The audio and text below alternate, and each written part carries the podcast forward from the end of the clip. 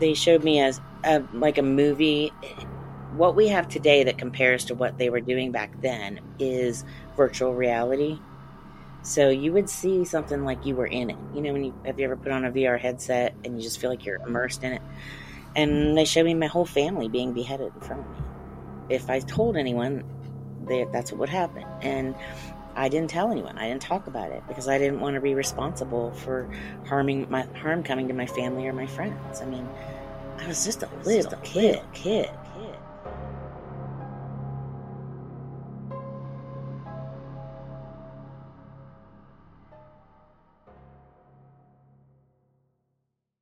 all things continually lead back to serpents, dragons, fairies, Nephilim, and fallen angels. In the distance looms a mystical mountain. As Mike Heiser used to say, if it's in the Bible and it's weird, it's probably important. At its peak, a great fire burns, concealing the Prometheus lens. This, this development of this knowledge that's being talked about within the mystery schools. An ancient artifact said to reveal the hidden truth within a deliberately darkened world. There's a hidden history that's been deliberately obfuscated from the peoples of the world. Join us as we travel and explore the vast unknown.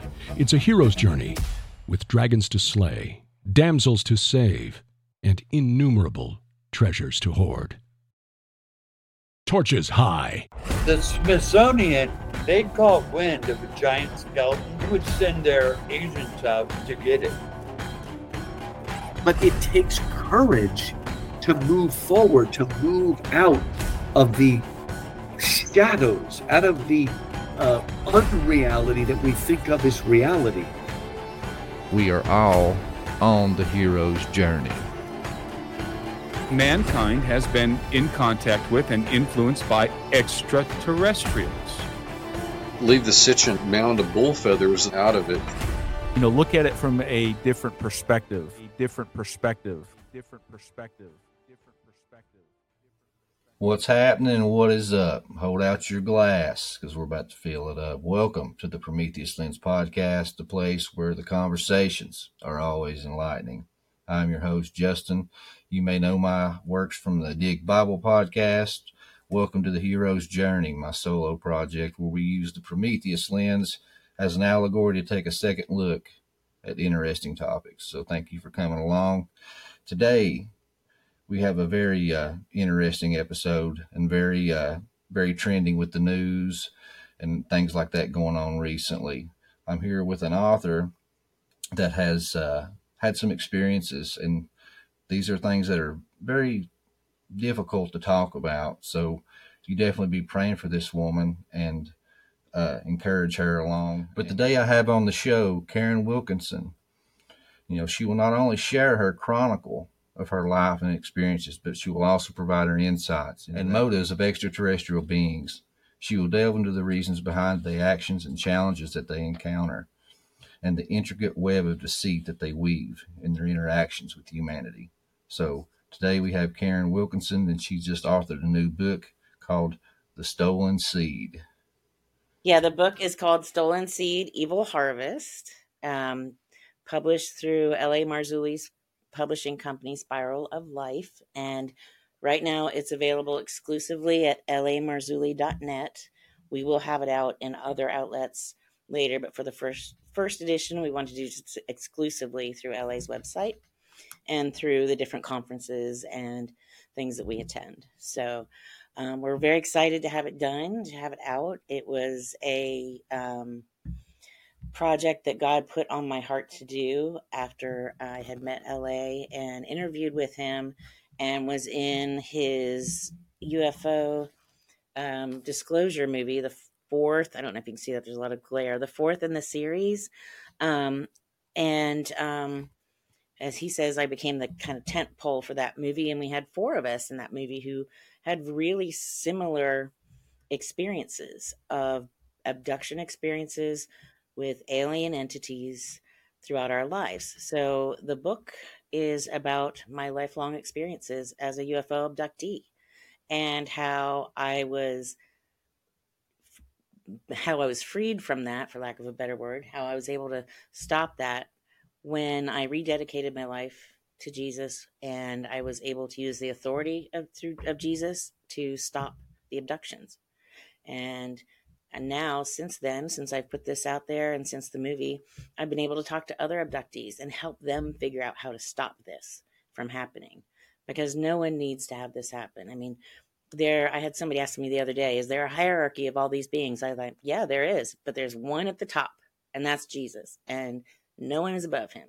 So sorry if I'm getting a little too, you know, religious on y'all, but um, that's the truth, and that's what stops these. Amen. And that's another thing, you know, as I mentioned coming in was, you know, me and you, we've been friends on Facebook and social media, and, and we've talked for several months back and forth, and this, so. Yeah we're putting some uh, faces to friends, like we talked about pre-roll yes. here. So, you right. know, I, you're not just a, uh, an author or a guest; you're you're a friend, and I want you to feel welcome, and uh, want you to know too how much I appreciate you coming forward and you telling your story because there's so many people out there going through different experiences and they don't want to talk about them because they feel isolated or or, or shameful or afraid or, or whatever the case may be. But all it takes is one or two to step forward, and it encourages these people and emboldens them and gets them the, the help that they desperately needs. But so thank you. I know this is this is not something that's going to be easy or enjoyable for you. You're you're reliving some trauma. Oh yeah, it's it. You know, it's kind of there's a lot of facets to this because writing the book was really hard because I was reliving and having to really recall details of memories that I have pushed down for so long and allowing myself to safely remember things. And um, it was an emotional roller coaster, but at the same time, it was very cathartic because I was able to continue to process what happened and continue to heal from it. And God was allowing me to heal from it as I was writing. And it was just amazing because he put on my heart every day, every morning, every afternoon, every evening, go write, go write, go write. And I'm like, Lord, what am I going to write? And and God's just write the truth. The truth is really easy to write. And I'm like, I'm not even sure what to do. And I'd sit down and it would just I would just write. And I know it's not automatic writing or anything like that. It was just spirit led and inspired and it was just me writing what happened in my life, things I never thought I would share with anyone. And some things I didn't. I did hold back quite a bit in the book because I didn't want to trigger anyone or hurt, you know, bring up bad memories for anyone any more than you know necessary uh, to tell my story. Um, I left a lot of things out just just because I wanted to keep it as light as possible. It's still pretty heavy, but but I didn't want to say anything that might put someone into a state of um, you know just being upset or or bringing up old bad memories for someone who has been an experiencer or an abductee. Um, but it was very cathartic in a way. And yeah, it's very hard to talk about. Like I'll have an interview and I'll be just fine. And after this, I'll go somewhere and have my little cry fest if I need it, you know, um, because it's a lot. It's, it's a lot to, to relive, but it, it's important and mm-hmm. not to ramble on and on. But I think it's important that we start making it okay to talk about this so that people can do two things that they can heal from it and that they can stop it and if we're not talking about it, then we can't do those things. Right. And there's enough people out there trying to say that I'm crazy or anyone else who talks about this is crazy. Well, it happened. It happened to me and it happened to my friends and the people I've met. And no, we're not all crazy. So stop victim shaming us and start accepting the fact that we've been through a trauma and we deserve to heal. And one thing too, I'd like to preface before we get too deep into this for oh, yeah. for those that are listening and that are skeptical. And if you are, if you happen to be a Christian, just because something sounds out of the ordinary for you or something that you've not experienced, don't have that dogmatic, closed minded attitude going into things like this because if I need to remind you, the Bible which we profess and believe in has a man dying and resurrecting after three days, healing the lame, ascending to heaven. There's many things that are out of the quote unquote normal realm to our faith that we just accept and believe every single day. So these things that we're going to talk about today are not out of that realm whatsoever. So you need to have an open mind and and just uh, and and hear the, hear these matters out.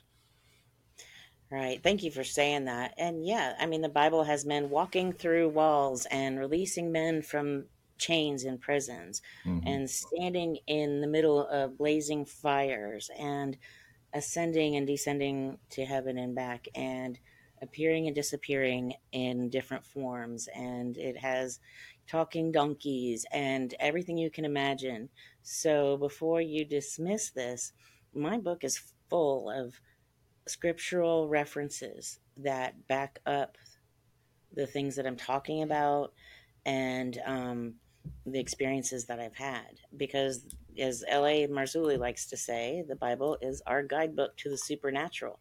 And people Mhm. are starting to figure that out. And the more people figure that out, the more pushback there is to that. But the more people figure that out, the more they're really going to get into the Word and start looking and seeking and finding amazing stuff in there, you know, and then researching more. I mean, the more you look, the more you want to look. The more you Yeah. read, the more you want to read.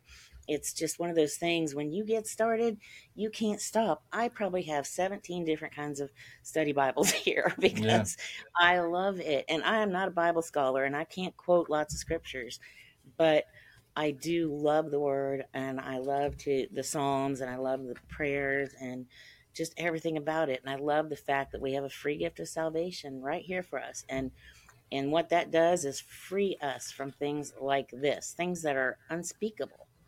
You know, and I know terrible things happen to people all the time, and people are like, well, why would a loving God let these things happen?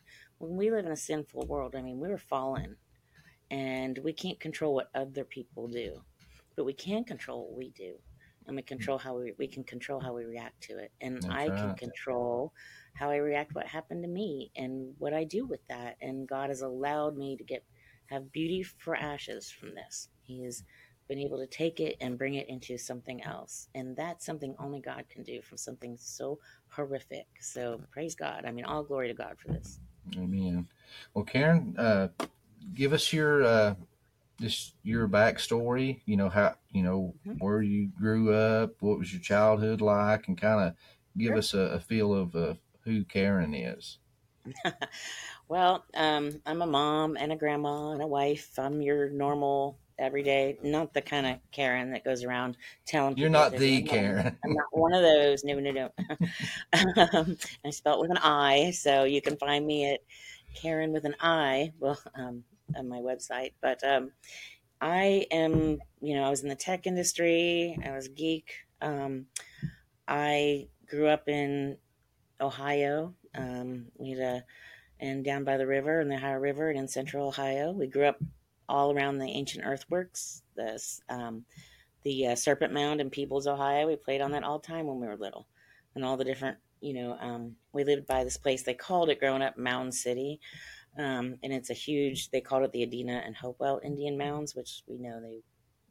That's not actually Made up names. Genesis. Yeah, hmm those are the farmers in the area. But um, so we grew up around all kinds of high strangeness and you know craziness, and um, I was abducted from as early as I can remember. My earliest memories are of being taken and being terrified as a little kid. Just my you know it was it was terrifying. Um, there was nowhere to hide. You couldn't get away from them. You couldn't do you know, I wanted, I would always look for places to hide at night. And I, I write in the book how I thought if I could find a suitcase big enough, I could get in it and zip it up and put it under the bed and maybe they wouldn't be able to find me there. But, you know, I mean, nothing worked. And it was a, it was a really hard way to grow up. I think I had my first breakdown when I was about six years old and they found me in, huddled in the corner of a bathroom stall at school. And, um, I just kept telling my mom I didn't want them to bother me anymore, to touch me anymore, take me anymore. Well, she thought that meant something else because I didn't have words for it. I mean, we didn't know what UFOs were or aliens were, or there was, we didn't have shows on TV or podcasts or anything. They were just the little people that came and got me, and then the other people that were there, obviously. So it was it was really hard to and then I was told not to tell also. So, I mean, I was warned against telling anyone what hap- was happening to me. So I really spent my whole life living a double life, living two lives. One that terrors that were happening to me from these things, and the other one where I just tried to live kind of a normal life, although I was pretty messed up most of my life. So, you know. Now, when you said that they didn't tell, or they told you not to tell, no, it was just the, the, the extraterrestrials or your parents? Oh, this, yeah, sorry. I guess I could be more clear. So, this was the extraterrestrials, the alien beings. They're Okay. non human entities, and um, there are lots of different kinds of them, but they basically showed me. I talk about this in LA's movie and in my book a little bit. They showed me as a, like a movie. What we have today that compares to what they were doing back then is virtual reality. So you would see something like you were in it. You know, when you have you ever put on a VR headset and you just mm-hmm. feel like you're immersed in it? And they showed me my whole family being beheaded in front of me. If I told anyone, they, that's what would happen. And I didn't tell anyone. I didn't talk about it because I didn't want to be responsible for harming my harm coming to my family or my friends. I mean, I was just a little kid. I mean, that was just more than my little psyche could take. And that's about the time I had my little breakdown because I was just like, I couldn't take it. And then I think I just kind of went numb to it after that for a while because you just, you, you're, you kind of, your brain kind of finds a way to deal with things like any kind of an abusive relationship or something. You know, you, you figure out how to live with it. And I did that after a while. Now, uh, with your visitations and, and abductions, was this uh, like a how do I word this?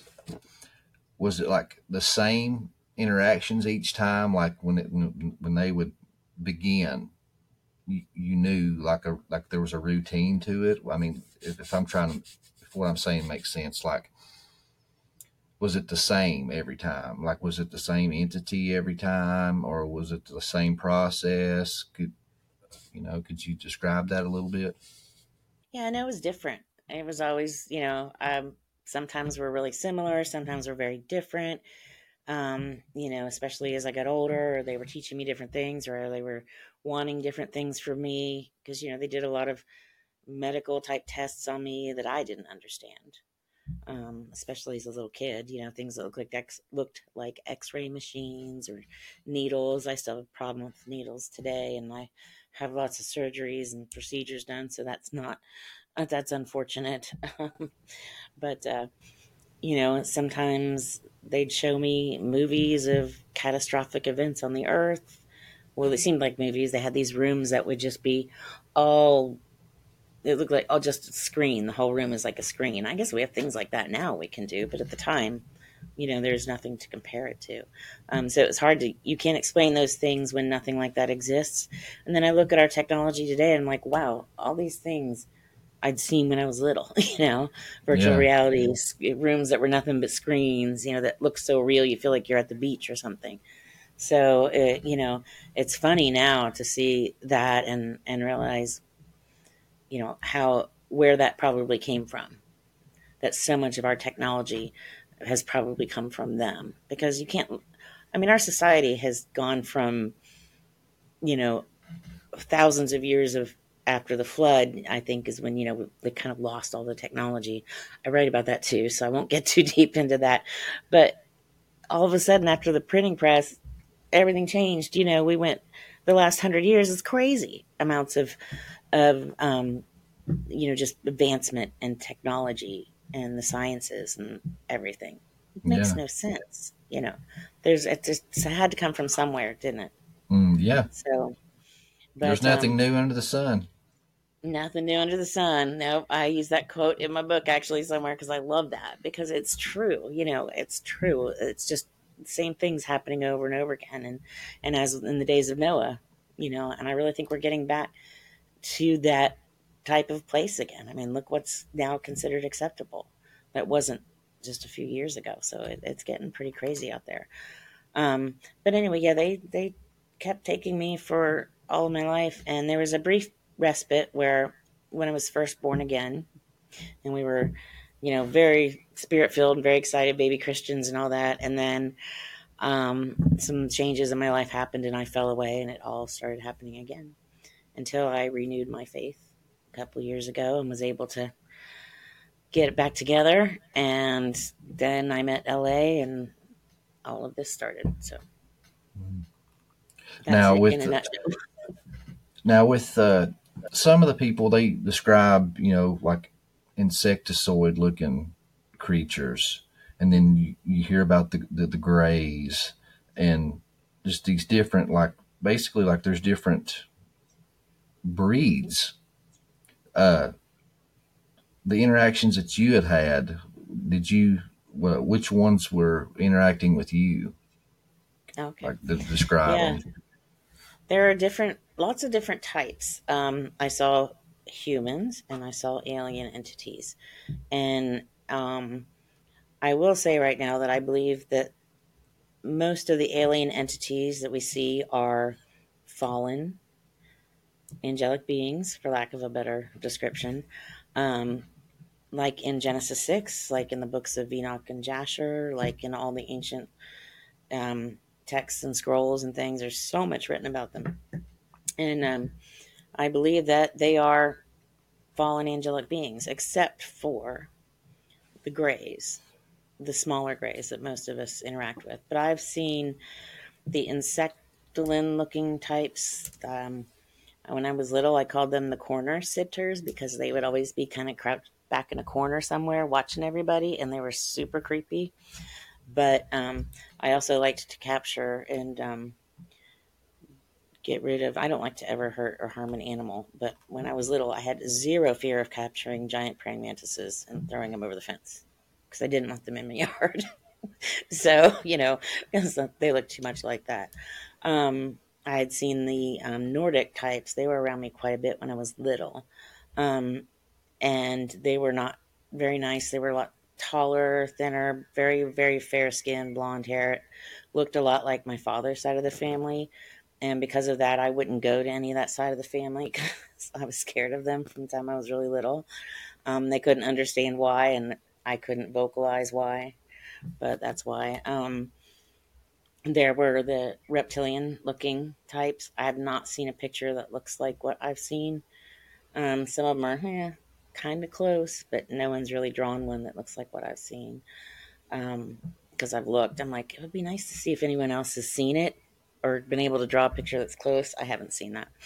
Um, and then um, the grays, and there are the older, taller grays, which I think are a form of the fallen angelic entities, or you know, the God created a race before us, and it's all through the Bible. And some of them fell, and I think these are the ones that have fallen away from God. Um, and then there are the smaller grays, the ones that generally come and take you, and that a lot of people have had sightings of. You see a lot about them when people talk about it. You hear about it in government reports, and there was a government report recently, and I'll have to look it up because I can never remember. I just found it um, describing them, which fits what I've been um, writing about them. Um, I believe they are a form of avatar body that they use that could be inhabited by any number of things. Could be inhabited by an AI presence that kind of runs it like almost robotic. I believe they can be inhabited by demons. And there's a difference between demonic and demons. And the demons that we know about from the Bible, that we know about again from like Enoch and Jasher, where God, when the um, Nephilim, oh yeah, this is, um, talk about the shirt later, but when the Nephilim were destroyed in the flood, and God says, you know, you're neither from heaven nor from earth, because they were the progeny of the fallen watchers and the human women of Genesis 6 that talks about. They are the demons that were cursed to roam the earth without a place to go, and they need a body to inhabit. And you know, Jesus casts them out of the pigs, you know, they they'll go into animals, they'll go into people, um, and uh, so I believe they use the demons to inhabit those to do their work here on the surface. Because I don't think those angelic beings can survive in our sunlight or atmosphere, especially during the day. I think there might be some exceptions at night, but um, they usually took me underground or underwater or up in the air. So, you know, I don't remember underwater, but I know that people talk about the underwater. But I was always underground somewhere. I don't think they can survive in our atmosphere, and I think that's why they use the grays, quite honestly. So, um, you know, there are people um, disagree with me about that. That's fine, but I have an off. I have a lot to say about the grays. well, the the title of your book, you know, the stolen seed, evil harvest. You know, is there uh, anything behind the the title of that? Oh, definitely. I mean, the title of the book refers back to the fact that they're still doing a breeding program. They're still doing a that they took from me. They stole from me my eggs and um, fertilized those. Um, and I write a lot about that. Um, it was it's really hard to talk about, but um, that I would get pregnant and then suddenly I wouldn't be pregnant. I'd go to the doctor, it would all be confirmed, the baby be there before the end of the first trimester. It would just be gone. No explanation. I had people say, "Oh, it was a hysterical pregnancy. It was confirmed at a doctor's office, you know, or your body absorbed it." Did what? When since when is that a thing? Or, you know, just different things and I just it was really hard to deal with. Um and but uh that is the crux of that that the, they're taking ovum from women, the sperm from the men, and conducting, you know, these experiments to try to create these hybrid beings. I saw them um, in their where they take me in the facilities, which I'm guessing were always underground.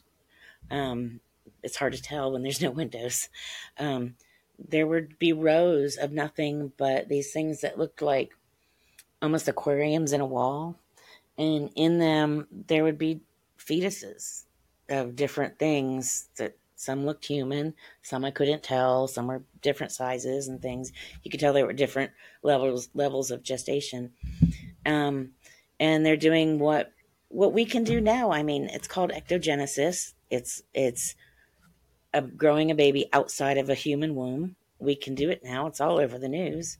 Um, and I've been seeing that done there, and that's what I believe they did with my babies. So, so that's where the title comes from because it's not just me. I've talked to so many women who've had this happen. So many women and men who have also been violated for, you know, their their part in that and it's terrible what they're trying to do.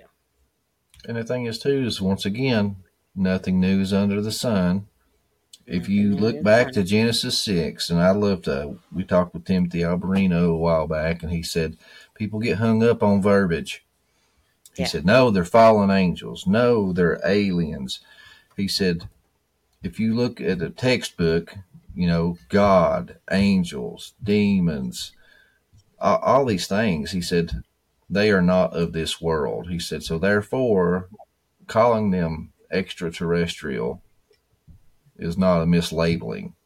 He said it, no, it, mean, it's what they are, and he said in Genesis six, he said, and you got the guys from uh, Ancient Aliens. He say that oh we, you know, some, some extraterrestrials came down, interacted with men, taught them uh, how to civilize themselves, and uh, messed with the gene pool so we could evolve, and then the biblical narrative is is similar, but it's fallen angels came down and had their way with the women, and then basically right. just tried to enslave the people of Earth. Exactly. And that's what that was. That was a seed war. And, and it still is. And it's happening now. It's just, you know, different tactics, but the same goal. Yep, it all goes back to Genesis three, Genesis three fifteen, and your seed will be at enmity with with thy thy seed will be at enmity enmity with her seed, and he will bruise your heel and you will and he will crush your head. Sorry, I'm saying that completely wrong, but I can look it up because oh, I told yeah. you I'm terrible at reciting. But where he's talking about um, Jesus and he's talking about you know the coming Jesus and the Antichrist, and he's saying you know, and that started the seed war where Satan's like, well then if I corrupt the, the line, if I corrupt the godly lines, then they, Jesus won't be born because Jesus had to be born a man. And that goes back to like Timothy Alberino and Birthright. Mhm. And that goes back to the things um, L.A. Marzulli's written in Move and Countermove, his books about the fall and about the second incursion. He explains in Countermove how they came back after the flood and started again, started this whole thing again. And why? Because once Jesus is born, okay, now they don't need to corrupt the bloodline. They can't. Now they gotta the kill bloodline him. to stop him. right. So now they need an army because you know if a third of them fell, then you know they're outnumbered two to one, right? So they need an army. And what can they do with that army? They can mislead people. They can pull people away from the truth. And what can they do with the people they're abducting? They can do what they tried to do with me and what I've seen them do with other people and I've read about. You know, when you're taken from an early age, you're groomed. You're taught we're the good guys. We're here to help. We're here to save the planet. We're your your ancestral seeders. We're benevolent. No, I'm sorry. You cannot tell me that kidnapping a child, a little girl who's five or six years old, to the point that she's having a nervous breakdown at six years old, you want to tell me that's benevolent? Please, there are better ways to get your point across. And taking a woman and raping her or impregnating her and stealing that baby back and just the level of pain and trauma that comes with that, let alone the physical things that happen, not just to me, but to the other people I've known that have been taken. There's nothing benevolent about that. I'm sorry, but if they're so smart and so wonderful and so benevolent, they surely can find a better way to get their message out than to do these t- terrible things to people. I mean, look at Emil. He was, you know, just a little five, six year old boy, and they kidnapped him and implanted him with a. He was, um, the LA showed him on, oh, which series was it? On the one where they removed the implant from his um, leg. I mean, you know, these are these are not the actions of benevolent ancestral seeders. Do you think so? I mean, I don't.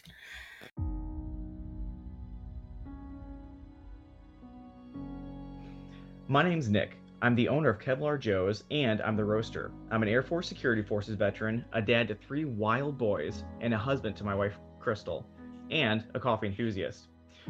From a family in a small town in Missouri, we started with the simple idea of crafting a perfectly bold cup of coffee. Inspired by wellness and countless pots of stale coffee while deployed, we wanted to craft a bold, clean, and smooth coffee. So we did and we realized we wanted to share this coffee with our friends. Lord knows we could all use a good cup of coffee right about now. From the farm to your coffee cup, there's nothing like a good, well crafted, and bold cup of coffee. No matter what time of the day, it's there to pick you up, motivate you, and relax you. We hope you enjoy our coffee. Be bold, be humble, be Kevlar. And you can find Kevlar Joe's Coffee Company anytime you want at www.kevlarjoe.com. Enjoy.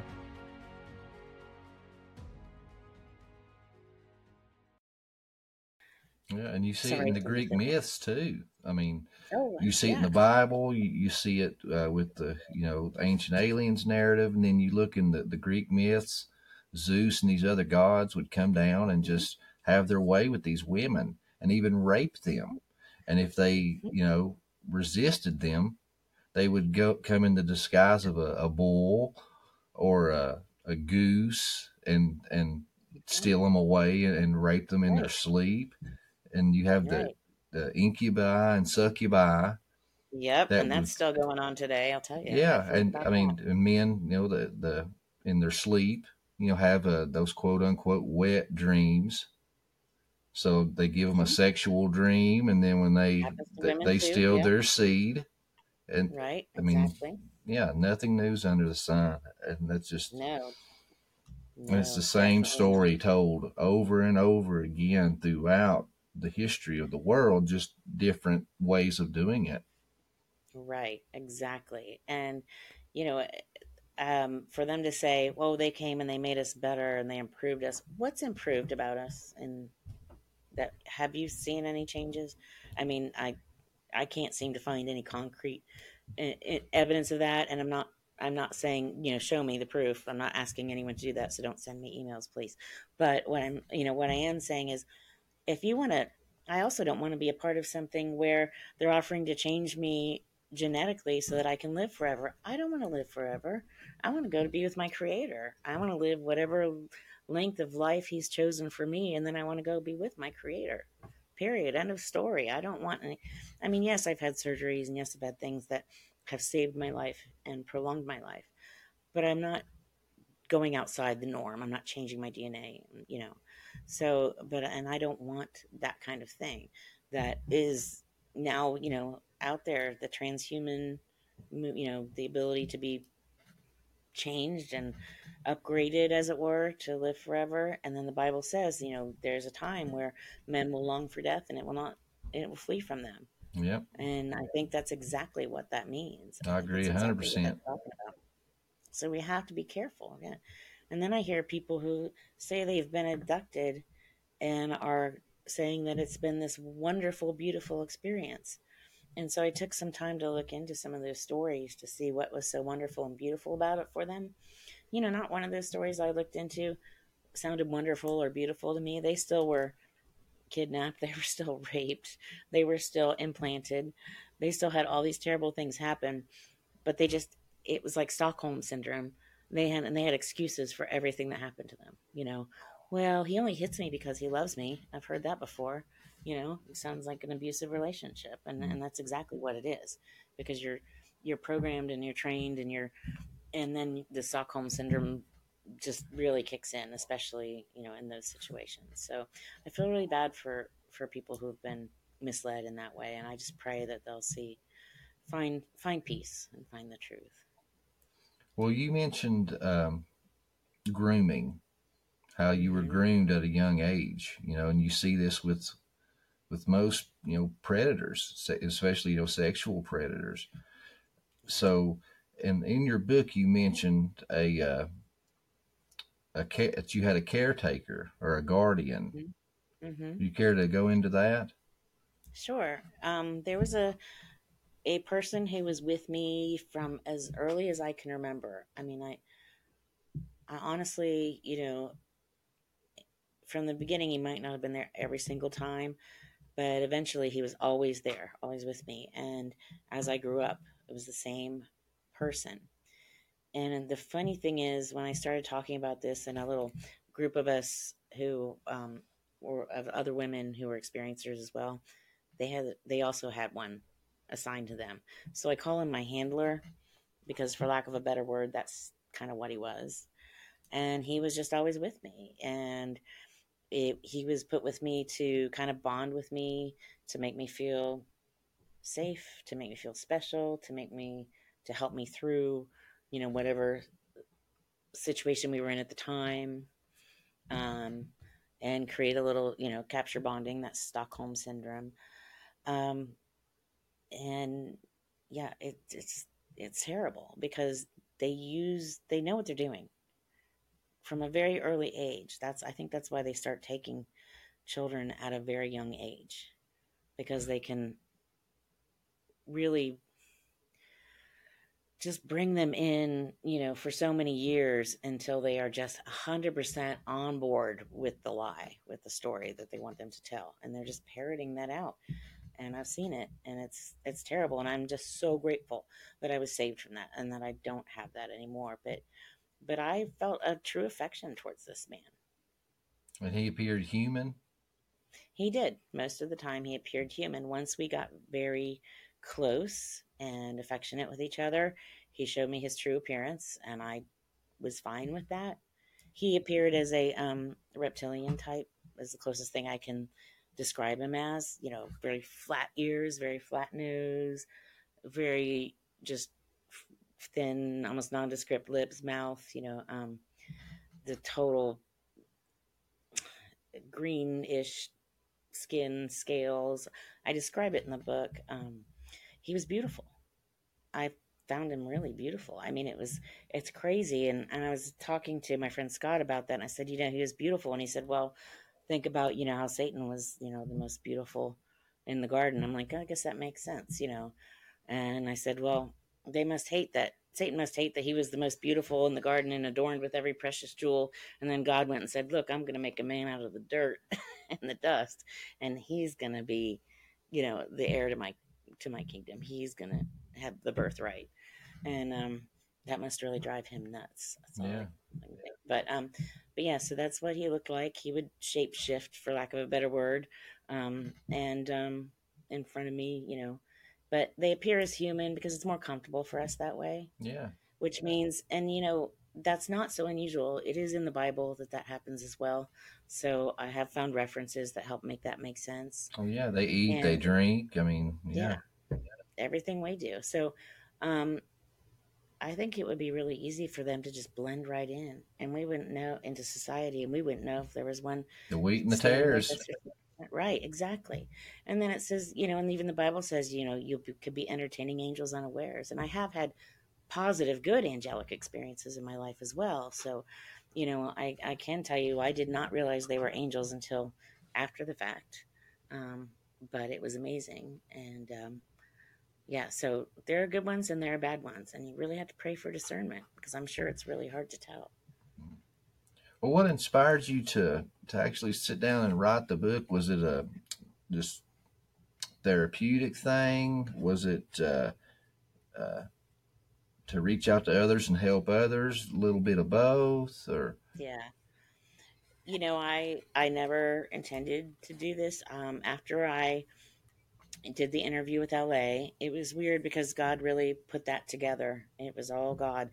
And after I did the interview with LA, um, God just put it on my heart to write and kept saying write. And I'm, then I kind of talked about that a little bit in the beginning where I'm like, well, what am I going to write? You know, and God just really put it on my heart to write this. And I wrote it, you know, it was therapeutic for me in a way, but that's not why I wrote it. I wrote it because a couple of reasons. Um, I don't, there aren't a lot of, I, I haven't seen anything quite anyone writ, writing about this this way before um, and from this perspective. And i want to make it okay to have the conversation that hey this has happened to me. I've been abducted by these beings who aren't human and they've hurt me and i want it to stop and i want to heal.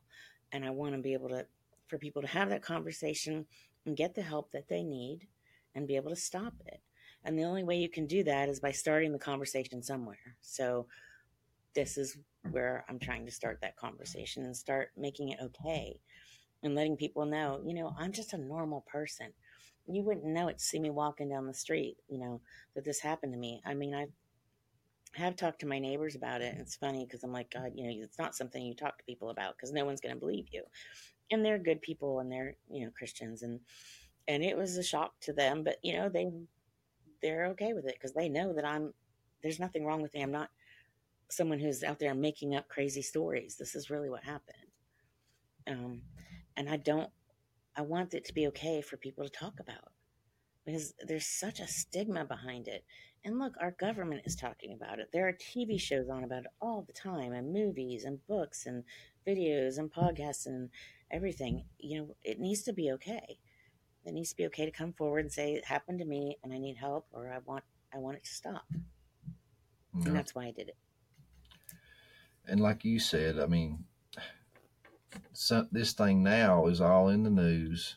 You know, you got mm-hmm. government officials and Congress meetings about it. It's all over CNN, MSNBC, Fox, everywhere. But it's funny that just, you know, back in the 1940s, if you talked about this stuff, you were, uh, you know, you were high. You know, you're you're a conspiracy theorist, or you're you're just seeking attention.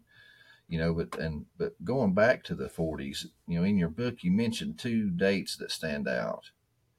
You know, you mentioned Roswell in 1947, and then uh, the Greada Treaty. hmm Um, explain uh, your thoughts on those and how did that uh, affect where we're at now. Yeah. I wrote about those because it shows two things. One, it shows that the government's been involved in this for much longer than you know most people realize. Two, it shows they've been lying about it for a very long time. And three, it, it, it shows that people have known about this for a long time and um, and that there is excuse me there is proof out there that this is going on um, when you think about um, the greada treaty you know it may not you know truman or eisenhower however you know there were a couple of presidents over that time and that's when the majestic 12 was formed And, you know, at some point, someone somewhere along the line agreed to let them take people and take animals. I mean, look at cattle mutilations. Oh my goodness. You should have LA on to talk about LA Marzulli to talk about his cattle mutilations movie. If you haven't seen it, it it's shocking. It is really shocking. Um, but um, you know, someone somewhere along the line gave them permissions, and I know you know Vicki Joy Anderson, and she talks a lot about those permissions. You know, it's just like the um, the vampire on the threshold. You know, Even Jesus, you got to invite him in. you have to invite him in, right? And even these things need an invitation. Someone has to has to give the permissions, and so and the other thing was Roswell because you know when when that crash happened, and there were more than one crash at that time, but for that particular one, at first there was one newspaper article headline that said this happened, and then they're like, nope, take that one down. Now put up a different one that says something completely different, and then you get all these years later, and and the government's like, no, we're not looking into it. No, we don't have any projects. No, we're not investigating UFOs. And then what happens in December of 2017? Oh, well, yeah, we are investigating UFOs. Uh, yeah. We've got Um, craft. We've one- got beings. Yeah. And then every, it's always something new. It's like one lie after another. And then they go back and they're like, oh, yeah, well, we lied about that. Well, they don't say we lied about that. They say, oh, well, yeah, really, we are. We protected you from that. It was a secret. Yeah. It's like, what are you protecting us from? You know, and I think the only way we're going to get disclosure is if one lands on, you know, everybody's front lawn and they have no choice. Because, and I don't think we'll ever get full disclosure, honestly, in my opinion, because I mean, they're doing a certain level of, you know, they're doing a certain level of showing us what's what's happening, but Preconditioning. yeah, but if they were to do full disclosure, they'd have to admit their involvement in it. Because from the time I was little, and I know that these things can shapeshift, okay, I get that. But there were humans there who clearly weren't shapeshifters, who clearly weren't angelic beings, who were clearly mm. fallible. And, you know, you can see somebody trip or blow their nose or something like that. You know, they're just human things that these beings don't do. So there were humans involved from as long as I can remember. I mean, I just always thought everybody, you know, you grow up like this, you think everybody knows about it, and, and or you know, and every and that they're just not supposed to talk about it, or not everybody, but you think at least a lot more people than you would imagine do. So they're not going to admit to that because they'd have to admit to what they knew and what they've done and what they've allowed to happen, which is heinous and horrible. And to admit that goes back to admitting that the Bible is real, right? So when you actually admit who and what these things are, you're proving the Bible to be true. And when do they want to do that? You know, I don't expect to see that anytime soon. So, And there's always that trade, even with the biblical narrative, when the, the men gave their daughters to these Mhm.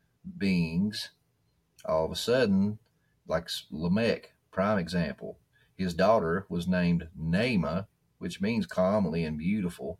And that's what Genesis 6 says that the the, the angel seen that the, the daughters of men were beautiful, you know, and fair.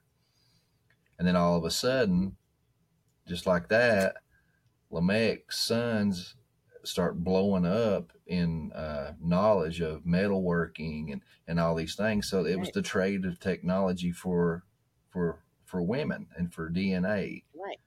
And you have the same right. thing here, you know, like you said, you know, from the 1950s to present day was the biggest explosion Oh, of advancement in technology that we this world's ever seen. I right. The last 70 years, 80, 100 years is incredible. I mean, I know that they don't, the powers that be, the companies and everybody behind the technology don't tell us what they have until after they've had it for a while. yeah, probably 10, 20 Right. years behind.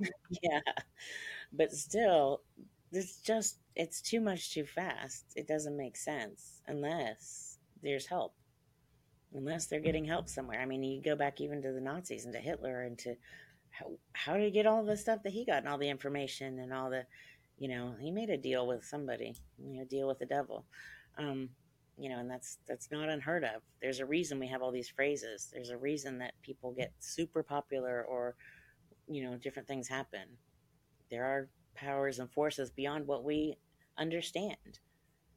Mm, definitely, one hundred percent, and the Bible Yeah. tells you that too, and that, and I think these conversations are good for the people that has had these experiences, but I think they're just as important, if not even sometimes more important, for the people that's not witnessed these things, that has not went through these things, because there's a you know a cognitive dissonance you know there's a disconnect from it. Oh no that that's just too far out there.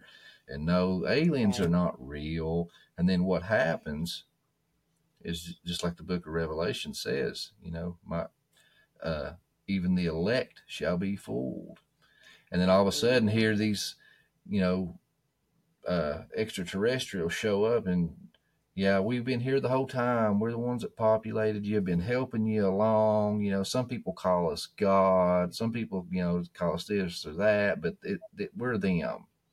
And here, Yeah. here, here's your upgrade for the next evolution, and it's really the mark.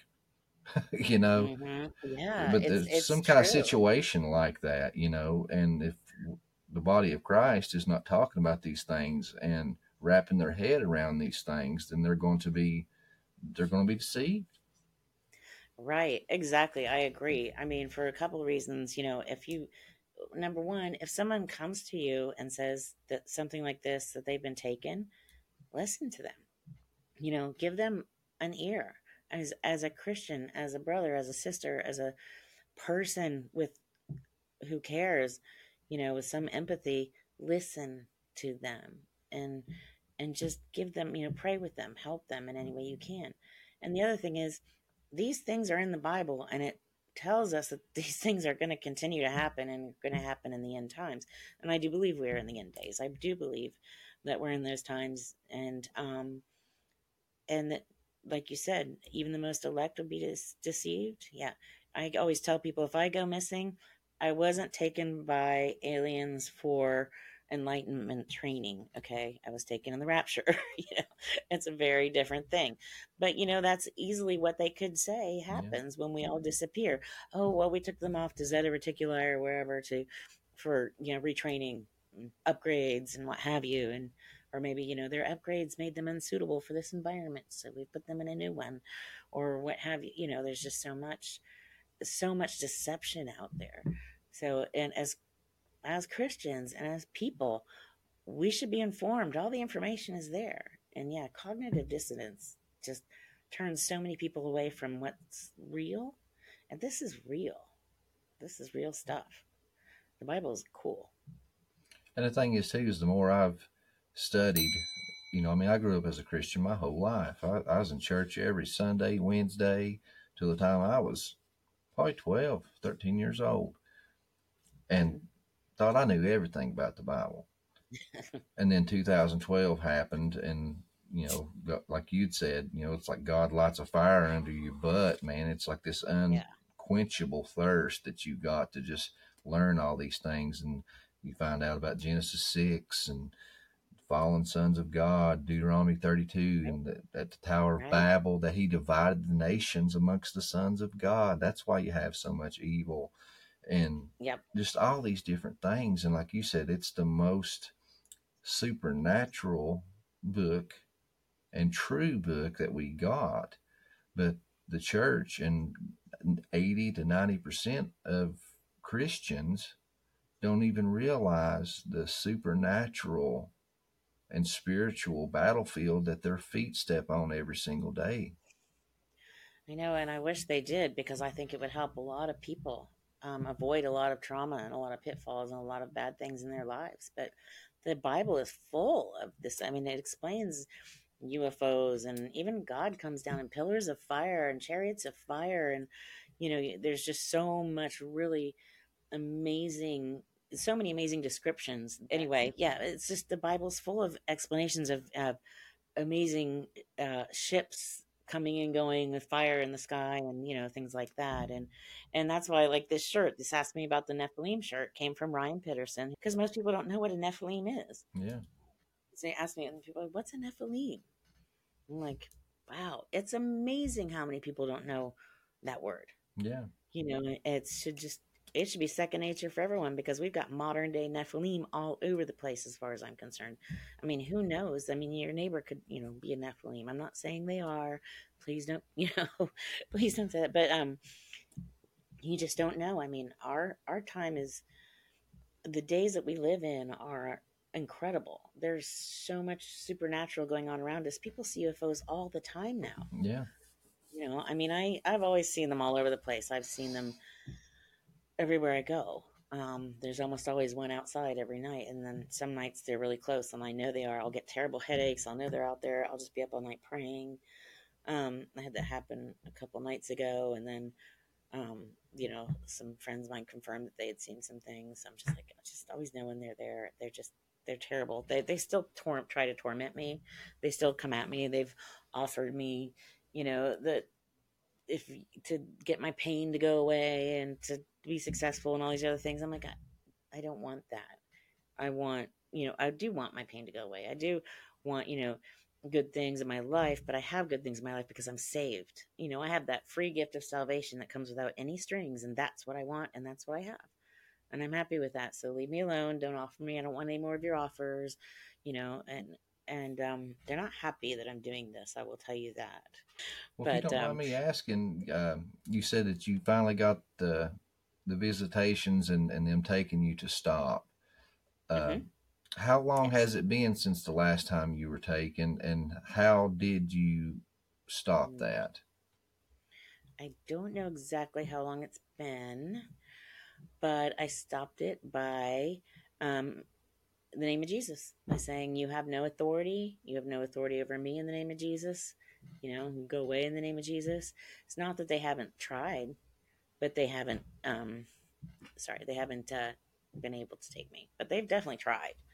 The um, gosh, last time they were outside the window was just a couple of months ago and I just rebuked them and was like, you know, nope, let's just go.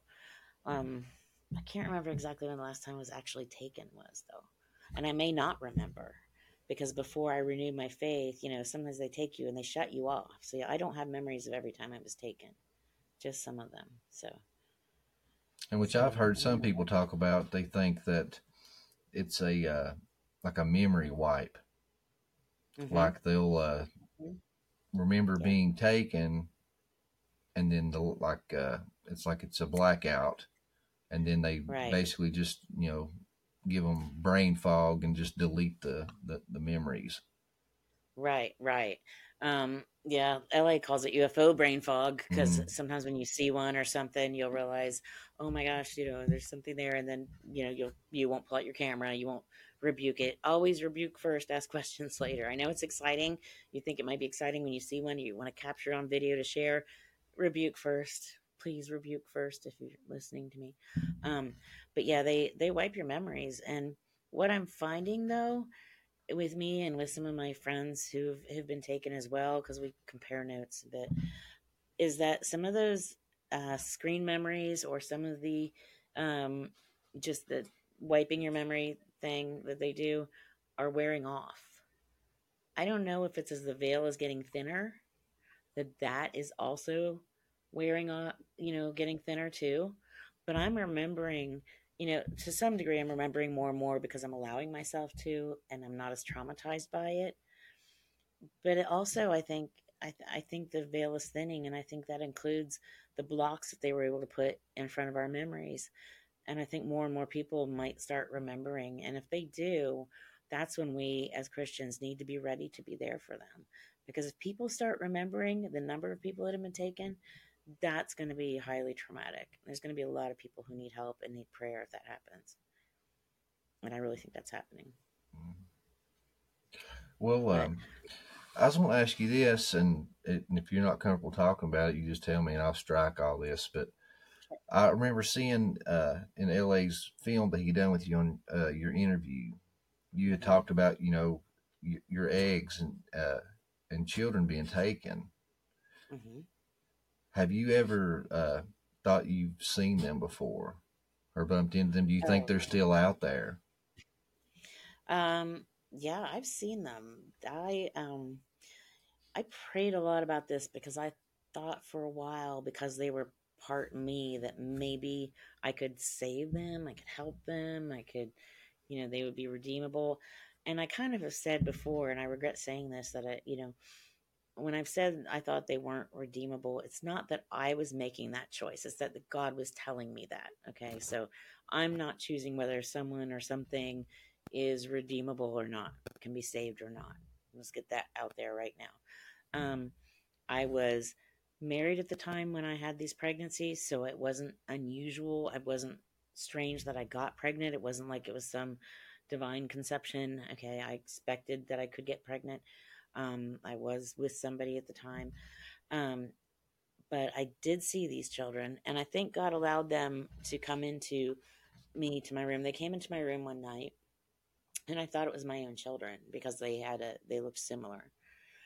And um, they came into my room one night. I think God allowed that because I needed to, that closure on that, and I I was wanting them to come to me, but I was resisting that pull, that urge.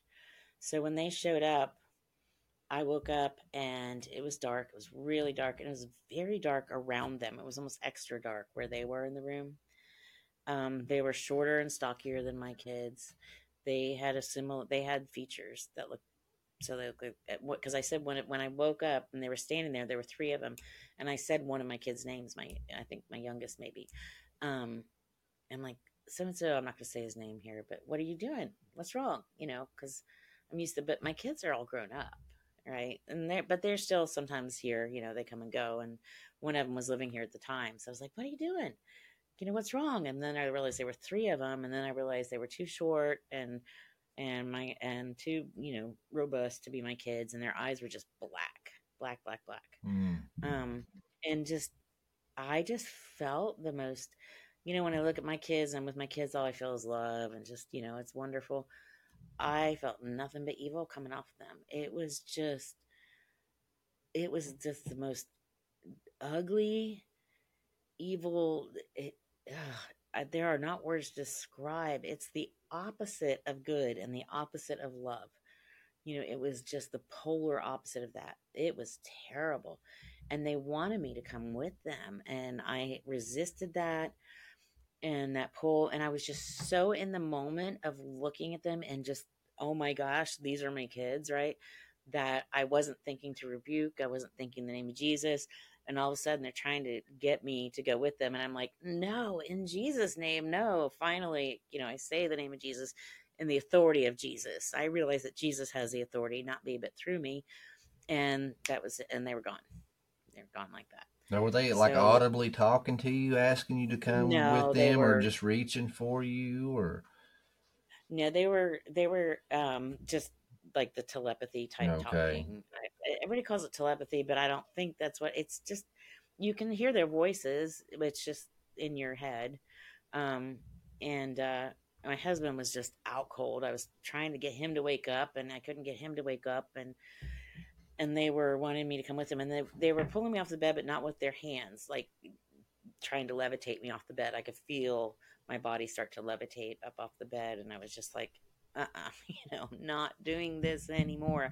I don't have to go with you anymore. You know, I stopped this. And I think it was just two things, maybe a last ditch effort to get me back on board the benevolent oh, ancestral yeah. alien train by tugging on your heartstrings. Mm-hmm. Because I will adopt anything that walks by. Okay. I have more kids and animals that call me mom than, you know, than I can count. And I'm happy about that. I love that. And I think I think some of that might be because I had lost so much that I'll take anything that needs a mom because I realize how hard it is to lose a child and a child not to have a mom or whatever. Then for me, that's that's heartbreaking. Um, and an animal, you know, there's cats walking all over this place that I didn't pick out, you know. and that's okay. But yeah, so that was that was really weird. But I think God let me um, experience them so that I would know that it's okay, let them go. And I was able to really pray about that and feel a sense of calm about that and a sense of finality and letting them go. If there is something redeemable, then that's between God and them, but not me. It's not my place. So, so well, you um, mentioned there was three. Um, was Mhm. one of those twins, or or was your pregnancy and then, and then loss of pregnancy was it on three separate occasions? I've had a lot of lost pregnancies. I mean, I've had like three very confirmed, but many others in between there. I mean, I just stopped going to the doctor after a while because, you know, until uh, it was just happening all the time. So, um, I just stopped going. So I have no idea how many I had and if any of them were twins. Or, and my daughter in law tells me that at once I told her I was, and I must have been, I don't know, I don't remember telling her this. She's like, Yeah, you told me once that you had had twins that were lost. And I'm like, Really? How can I not remember telling you that? You know, it was so weird. But, um, I, unless she misheard me, I don't know. Um, but, uh, or unless she heard something from someone else, you know what I mean? But somewhere in there, she's got got that information, and I'm not sure where because I don't ever remember telling her that because I don't know that myself. So, um, but I don't know. I don't know how many there were, but there were three that night. So I know there were three for sure, and I knew there were definitely more than that as far as the pregnancies that I lost. So it's crazy, and it's not just me. I mean, there's so many women who have the same story. Yeah, I mean, So. I've never been a coincidence theorist. That's you know, even with the like we talked about earlier, the histories, just seeing the same storyline, just with different Mhm. names and Right. caveats. I mean, Right. It's it's hard to believe. I know it's hard for people to believe, but when you see this stuff with your own eyes, I'm I'm telling you, and I hope that people don't see this with their own eyes. And you don't have to believe me. I have nothing to gain by sharing this story. I have nothing to gain by telling everyone about this. Um personally, but what I do have to gain is helping people or making it okay to talk about, and I'm totally cool with that. So that's what I'm trying to do, but it's okay if you don't believe me. You don't have to. Um, all I know is what happened to me, and that's what I'm going to continue to talk about. And that the Nephilim are real, and that there are modern day Nephilim, you know, out there now, and that, you know, we've got to wake up and start realizing what's really happening in this world. I mean, I think people are slowly starting to wake up now with all the government, you know, special um, meetings they're having, and then with the the uh, supposed quote unquote, I'm going to put it in quotes, alien mummies um, that came up. I don't. We probably don't even want to get started on that one. That's a whole nother conversation for another day. But oh my gosh, that was a little crazy.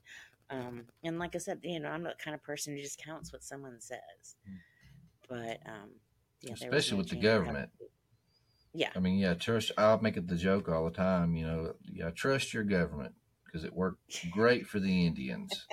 Yeah, right. And you know, if It's they're if they're telling you, if they're coming out and telling you about aliens and and craft and things like that, well, in the very least, they knew about it in Roswell, 1947. So it took them 70 years to finally tell you the truth. So Right, what and makes you think anything's changed? So you know they ain't telling you everything. No, they're definitely not. And that's why I bring it up in the book. I mean, the, the proof is there. They've been changing their story over and over and over again. You can only keep changing your story. I call it changing your story. They say, oh, yeah, well, we're not doing this. Oh, wait, we are. Oh, we're not doing that. Oh, wait, we are. They're, that's called a lie. Um, and they, so they keep lying over and over again. And then you, so you have the government admitting that they've got these things, the government admitting that they're real. You've got people on both sides of the equation, us, you know, knowing that these are fallen angelic beings. You've got people on the kind of ancient alien side saying these are benevolent space brothers. But we all know that they're there and that they're real. But then somehow there are still people out there who are saying this is all a mental delusion on my part, and none of these things have ever happened to me or anyone else. So the government is delusional too. And all these videos we have, what are those? Are those delusional? Uh, How how can you what about the marks that have been left on my body? What what about the doctors who are saying, "Ma'am, I don't know where your baby went." How is that delusional? I mean, I don't, I'm, I'm sorry, and I'm getting on my soapbox here, but before you go victim shaming people, maybe you should spend a little bit of time with those people and listen to them and listen to what happened to them because there are way too many of us who have been through this to discount it as some kind of a mental uh, making it up in our mind. We can't all make up the same story in mind. Okay, maybe we could. I guess if we were given a script, but we haven't been, and we all have the same darn story. And it's not benevolent space brothers. and mm-hmm. that's my soapbox. And I'm not getting off of it. Mm-hmm. I'm not going go. to. And you'll have to you will have to push me off of it. I'm not going to deny my Lord and Savior. I'm not going to deny what I know is the truth. And like I said, if you want me off the soapbox, you'll have to push me off into my coffin because uh, this is what I'm going to do. And this is what I feel led to do.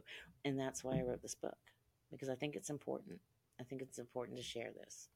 Mm-hmm. It's, it's very Sorry, important. Justin. No, it's very important. Sorry that I went on and on. No, it's like Esther. Esther, yeah. In such a time as this, such a time as this exactly i mean and there aren't a lot of women doing this kind of thing you know i was just at the prophecy watchers conference and everyone there is so lovely and i met the most wonderful people but there were very few women there were some but there are very few women just like in the bible you know. There are very few women that you hear of and very few women you know telling their story or with the book out there or you know whatever but there were some amazing women there working and i applaud them. Oh my gosh i met some of the most amazing people men and women. But um yeah it's it's uh it's not it, it it's not something i've found a lot of people doing um, and uh, so it's hard to find friends in this field because there aren't a lot of people doing it. I'm kind of alone right now, and and that's okay. I hope other people will step up, share their stories, write their stories, talk about their stories. You know, I mean, you can send me a message through my website, and I will get back to you as soon if I can, as soon as I can, because it's important. It's really important. it is. And thank you. Sorry, to go on. As I No, uh, do you, I'm sorry. Oh, I said, and thank you. Like I said at the beginning of the show, you know, these are these are very difficult and traumatic things that you've experienced repeatedly over and over again in your life. So uh, I applaud you for stepping out in obedience, and and I applaud you for your bravery and your you. Transparency. yeah. Thank you so much. Know, when God tells you, to, when the Holy Spirit, God leans on you and tells you to do something, and yes, I stepped out in obedience. Uh, That that push to do something, that leading to do something, is so strong. You can't, you almost can't resist it. No, I don't think I could have resisted it if I tried, honestly. And I guess that's because I love the Lord so much and I want I want to someday hear, well done, good and faithful servant. I want to have many crowns to lay at his feet. You know, but um uh, you know, it's really hard to resist that leading when you when when you have that. But um Well, for those that uh, do want to seek you out, that has questions or find your uh, your books or your material, because you also write uh, for LA in his uh, newsletter, if, if I'm Yep. remembering correctly. Yes. Just uh, give everybody uh, a plug where they can find uh, websites, email, socials, how they can find Sure. you. Yep, you can find me. Um, my website is KarinWilkinsonAuthor.com. And instead of spelling it out, um, maybe you can put it in the show notes. Yes. Is that possible? Okay. And then the book right now is for sale exclusively at lamarzulli.net. And again, I won't spell that because it's easier to just put in the show notes. I'm going to come up with a shorter website name that'll link into the same, something that's easier because I realized my name was very long and spelled differently to most. So that can be a problem. Um, also, you can find me on Facebook. Um, and again, it's just my name, Karin Wilkinson, on Facebook. Um, and I can give you links to all those things to put in the show notes.